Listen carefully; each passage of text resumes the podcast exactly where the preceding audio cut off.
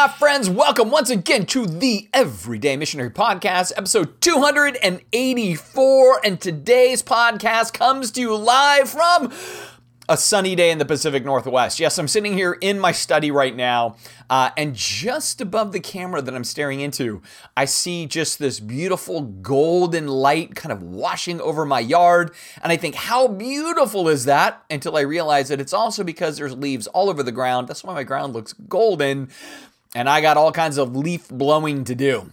So, Instead of being out there blowing my leaves, though, I'm in here doing this podcast. Why? Because I love all of you. And thank you for being a listener of the podcast.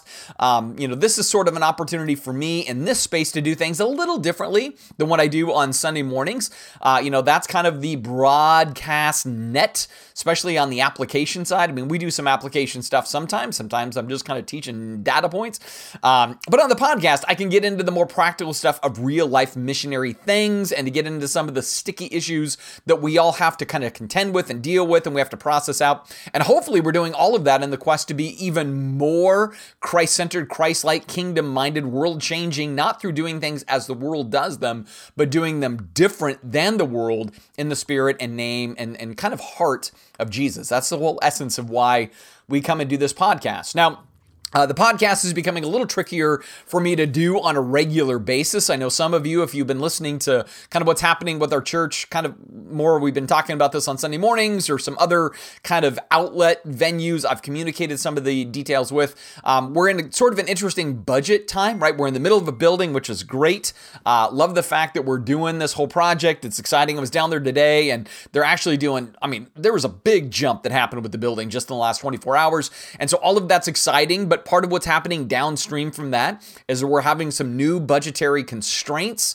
And where that is particular to our staffing realities is that there's a potential outside of, you know, a lot of money being raised in a short amount of time. There's a potential that uh, our staff as a church will all have to go out and, and find kind of regular work and then still do ministry in the church more in the margins of their extra spare time.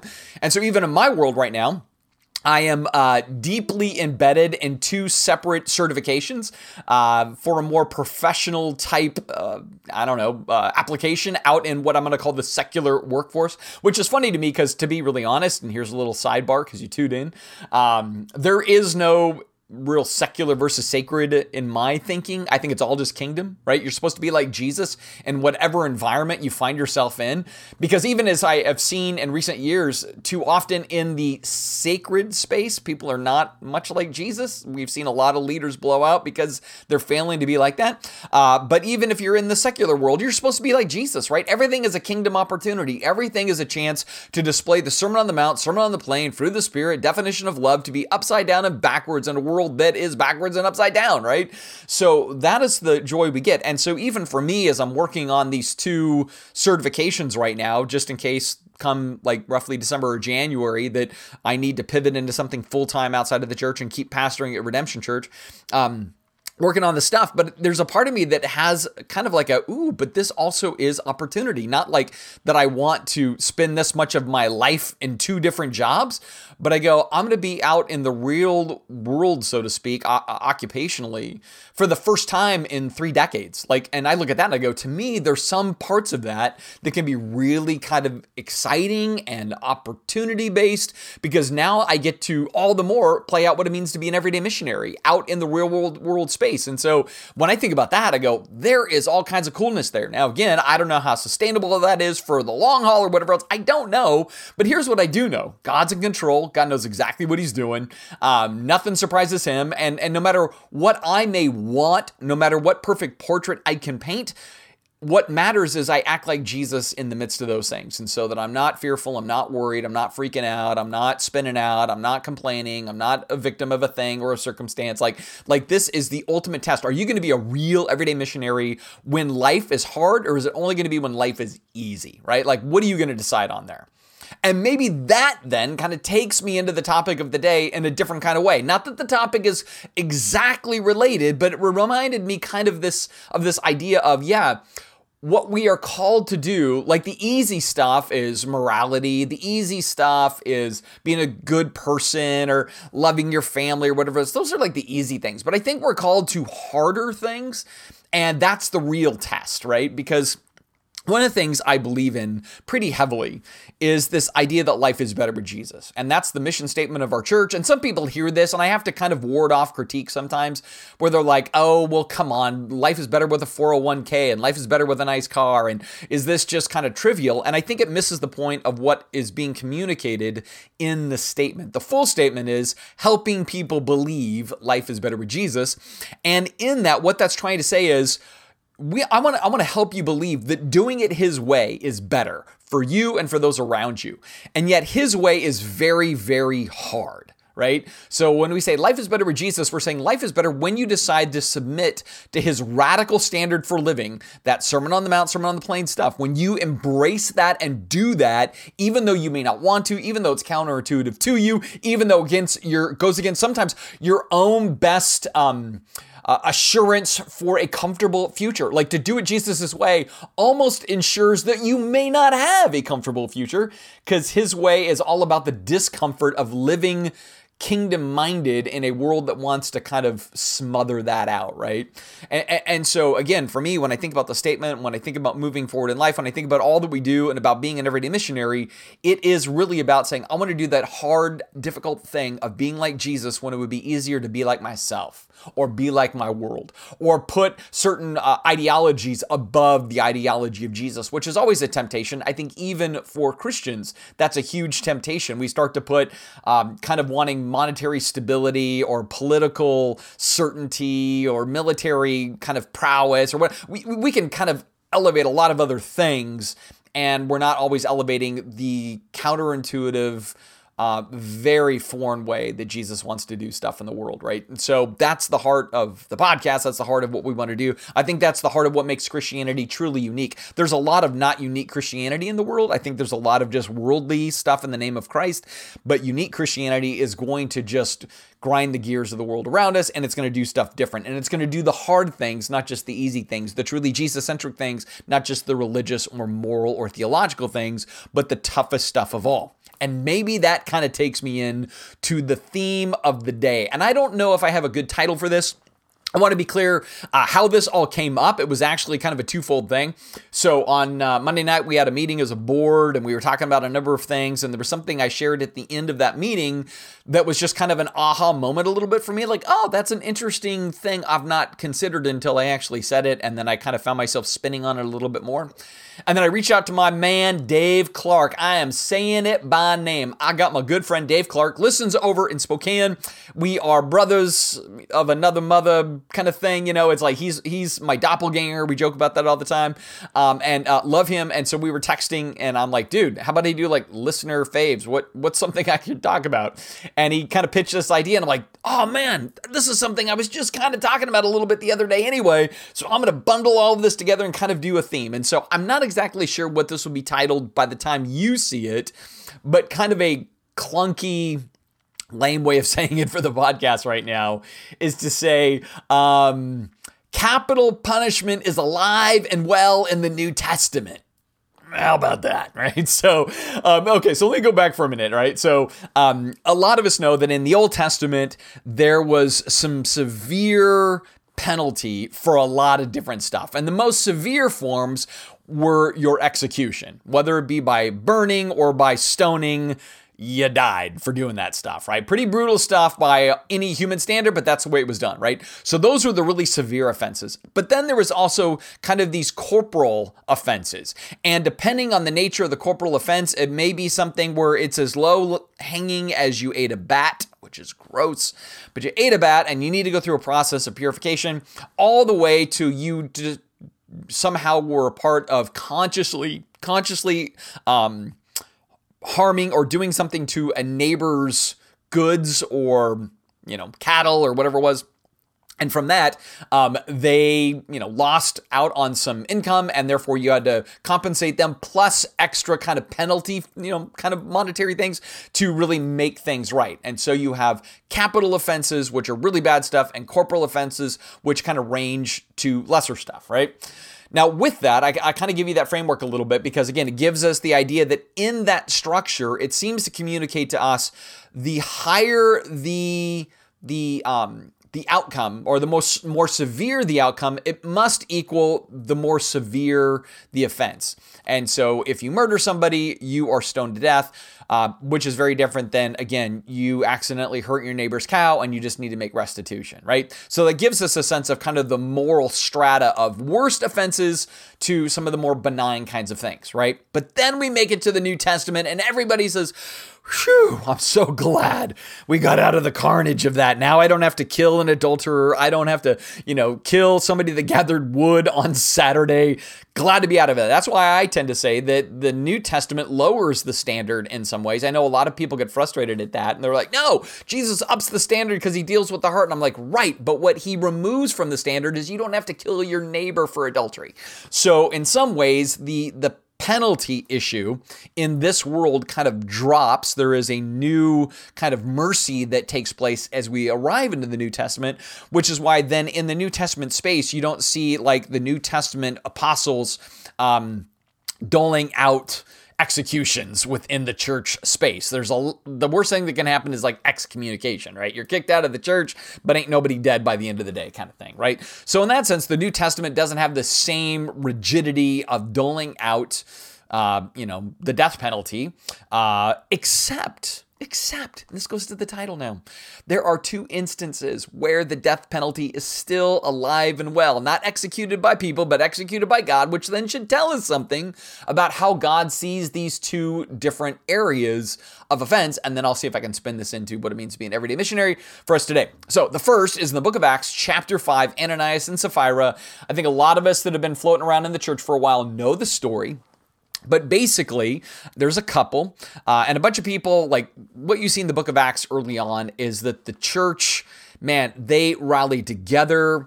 There is no sense of individualism. This is a collective whole. This is a community of faith, and it's a community of faith that's literally selling their stuff taking the proceeds and bringing it together in oneness. I mean, it's communal almost in its orientation in every way. So it's spiritual, it's monetary, you know, it's social. They are together. They are saying, you know what, this world does not matter. It's the kingdom and the kingdom to come. That's what matters. And so they're just selling off everything, bringing it all together and dispersing it as there's need. So, you know, some people would say it's kind of socialism. And I'd say, kind of in the book of Acts, it has a socialistic type feel, a commune type feel. Well, you get in chapter five, and there's this couple, and they're like, We sold our stuff too. We sold our property, and we gave 100% of the proceeds to the church. Now, in reality, they did not give the full amount that they claimed to have given, right? So they sold off some stuff, they've kept some for themselves, and they've given some to the church, but they've claimed to give it all.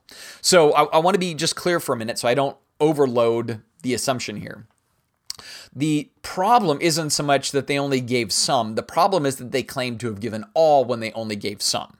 So this isn't like you have to give up everything if you want to be in the church in Acts chapter 5.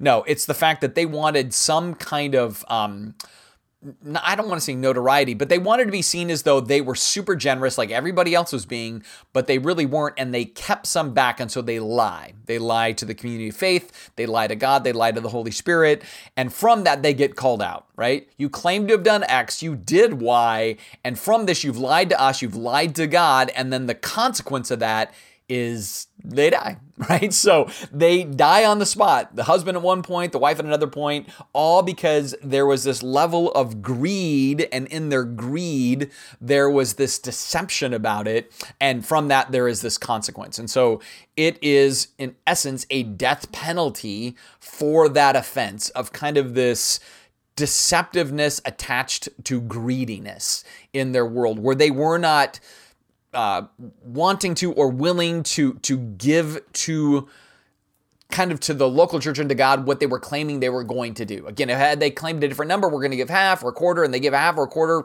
they're still alive by the end of the day, right? So the problem isn't the amount that they did, but it was the claims that they made and the heart that they had in relationship with it. So that's the first kind of capital uh, or corporal or capital offense rather in the New Testament. The second one is is found in 1 Corinthians chapter 11. And there we see that Paul is dealing with divisions in the church. And there is a ton of division in the Corinthian assembly, right? So they're divided uh, rich and poor, slave and free. They're divided male and female. They're divided about who has what gifts. They're divided over who follows which apostle. Uh, you name it, they're fighting about it. Like it, it's so America. Like it's honestly, we could read like name First Corinthians. We could call call it Paul's first letter to the Americans, right? Because the same stuff that's there is here in our world. We find ways to divide up over everything. And so in chapter 11, Paul talks about communion. And the essence of communion is to say we are all one in Christ, no matter where we are coming from. In this whole kind of menagerie of people, personalities, backgrounds, circumstances, challenges, temptations, you name it, we are all one in Christ. Jesus gave himself on the cross so that we would be one. This is his prayer at the end of his ministry. God, make them one just as you and I are one. The, I mean, this is his driver, right? I don't want disunity. I want unity. Fight for unity as much as you can because that shows the world how you are different and unique and distinct. You love each other as I have loved you. When you fail to do that, the world's going to look and say, you guys are just dysfunctional. You're not a family. You're just, you're just a menagerie of craziness, right? And so there's this big thrust there. Man, make sure you show your unity. Now, in there, there's this weird little thing where Paul says, you know what? In the church, there's going to be division. There almost needs to be a division to show that some people are more approved by God than others, which I'm always like, I don't know what to do with that, right? Except to say that I think that there's a lot of people who think they're the most approved that probably are not going to be all that approved. And the ones that everybody thinks are not approved are going to be the most approved of God. You know, like honestly, it's just like, I, I think we're going to be surprised in the end, kind of who he says good and faithful servant to, and who he says, Why were you such a thug, man? So that's just a different thing for a different day or whatever else. But more importantly, to our text, in 1 Corinthians 11, he says, Here's the thing though, you guys are coming together, but you're not in unity. You're not trying to be reconciled to one another. You're not putting each other above yourself. You're putting yourself before your others. You're thinking yourself better than you do of others. You uh, have this personality within you that's kind of dividing up, sizing up, being critical of one another. And from that, he says, you are eating and drinking judgment upon yourself which is why he says some of you are weak and some of you are sick and some of you have died because of this.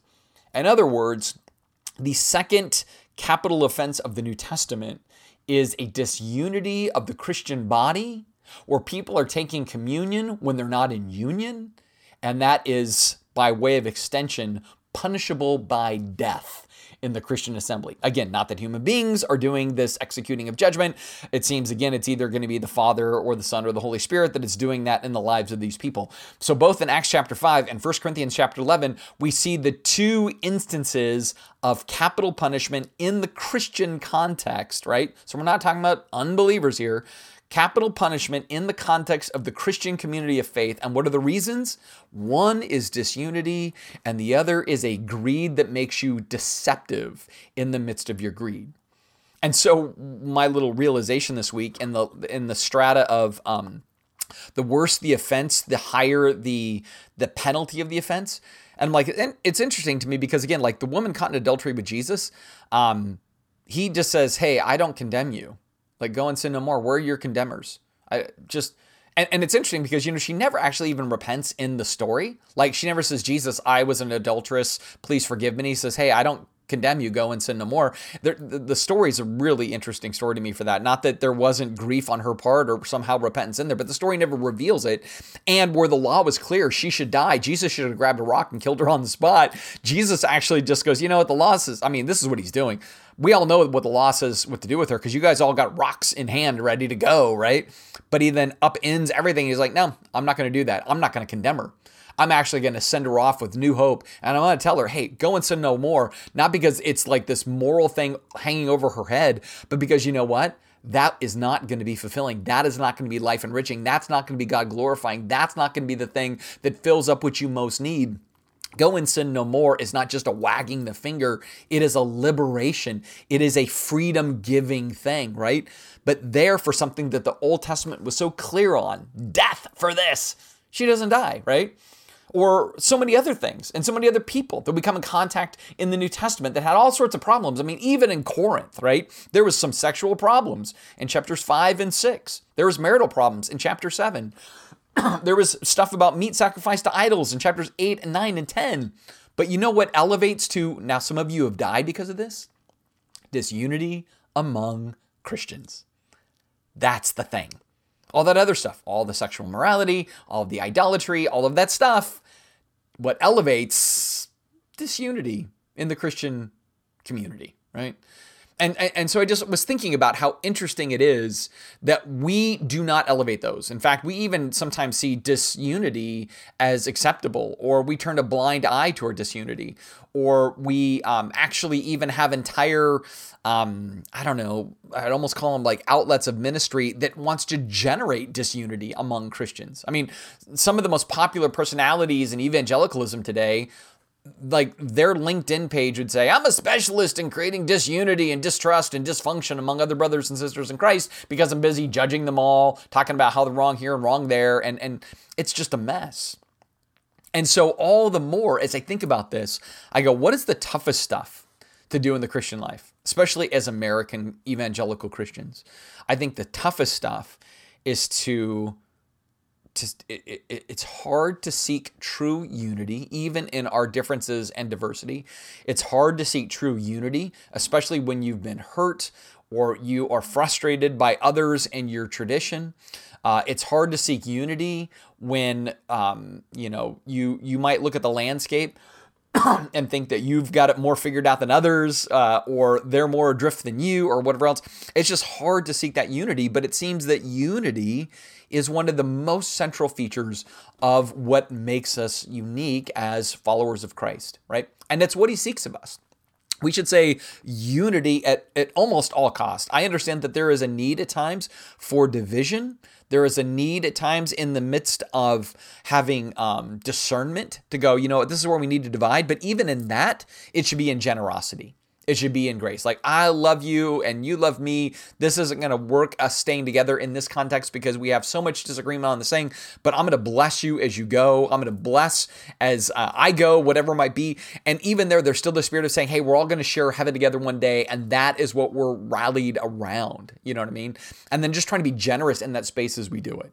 I think the other thing is I thought about in Acts 5 and I go, what? That's the other big offense. I think that's a good warning for the evangelical community. And I think the, the overall organized Christian religion, I think it's been oftentimes accused of greed and then not believing it's really greedy, like self deceiving in relationship to its greed, being more monetarily driven than really kingdom driven, being driven by the need to protect systems and cultures and mechanisms more than saying, you know, we're just going to let Jesus be first in what we do and we're going to not worry about money. We're going to trust him. I mean, this is a great test even for us as a church right now, where again, when you have a monetary kind of challenge, it's easy to then kind of get spun up like worrying about money, which I think is what Jesus gets at in Matthew 6. Like, don't worry about that stuff. You're letting money be your God if you worry about that. I think what Ananias and Sapphira did is they fell victim to the God of money over the God who is God.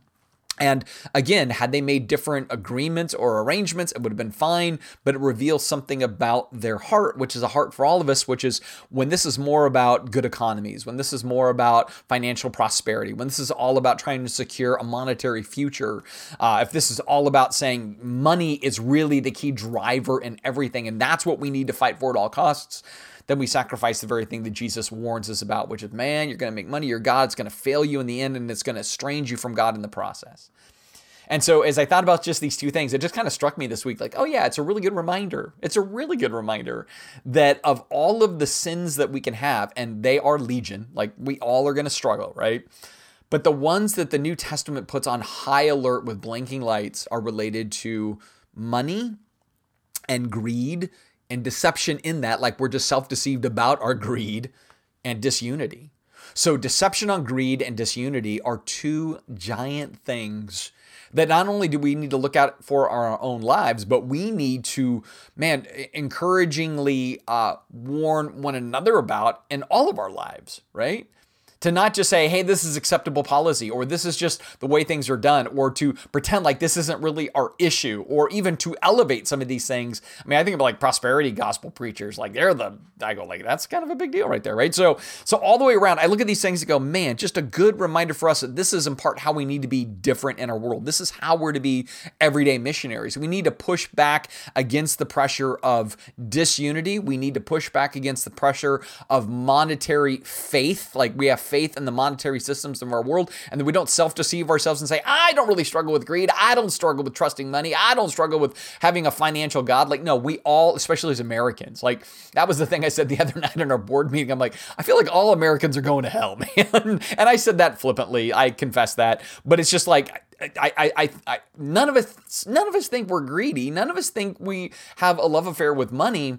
But how would we fully know? It's like a fish doesn't know it's wet. And I go, we live in this prosperous thing where the free market is a powerful driver and capitalism is a powerful driver. And I wouldn't know if we would know how to self regulate or be aware unless we were really leaning into the Holy Spirit to say, Help me to know if this is the space I'm in, because I wouldn't know otherwise apart from your spirit. And so, just again, for me, just kind of this thing like, oh, these are maybe really two high end topics in the New Testament that we should care about. And we can't just care about all the other things, though those are important, but we need to also just be self aware like, hey, God wants unity, God wants fidelity. How can I be both those things? Because the more we focus on that, the more we're trying to conquer these things within us that run contrary to that, the more it just puts us in alignment with Christ, with his heart and his tone and his mindset toward the world. And then the more we do that and we function like that, well, then you know the answer to this and the ending of every podcast. Man, we will be more effective everyday missionaries.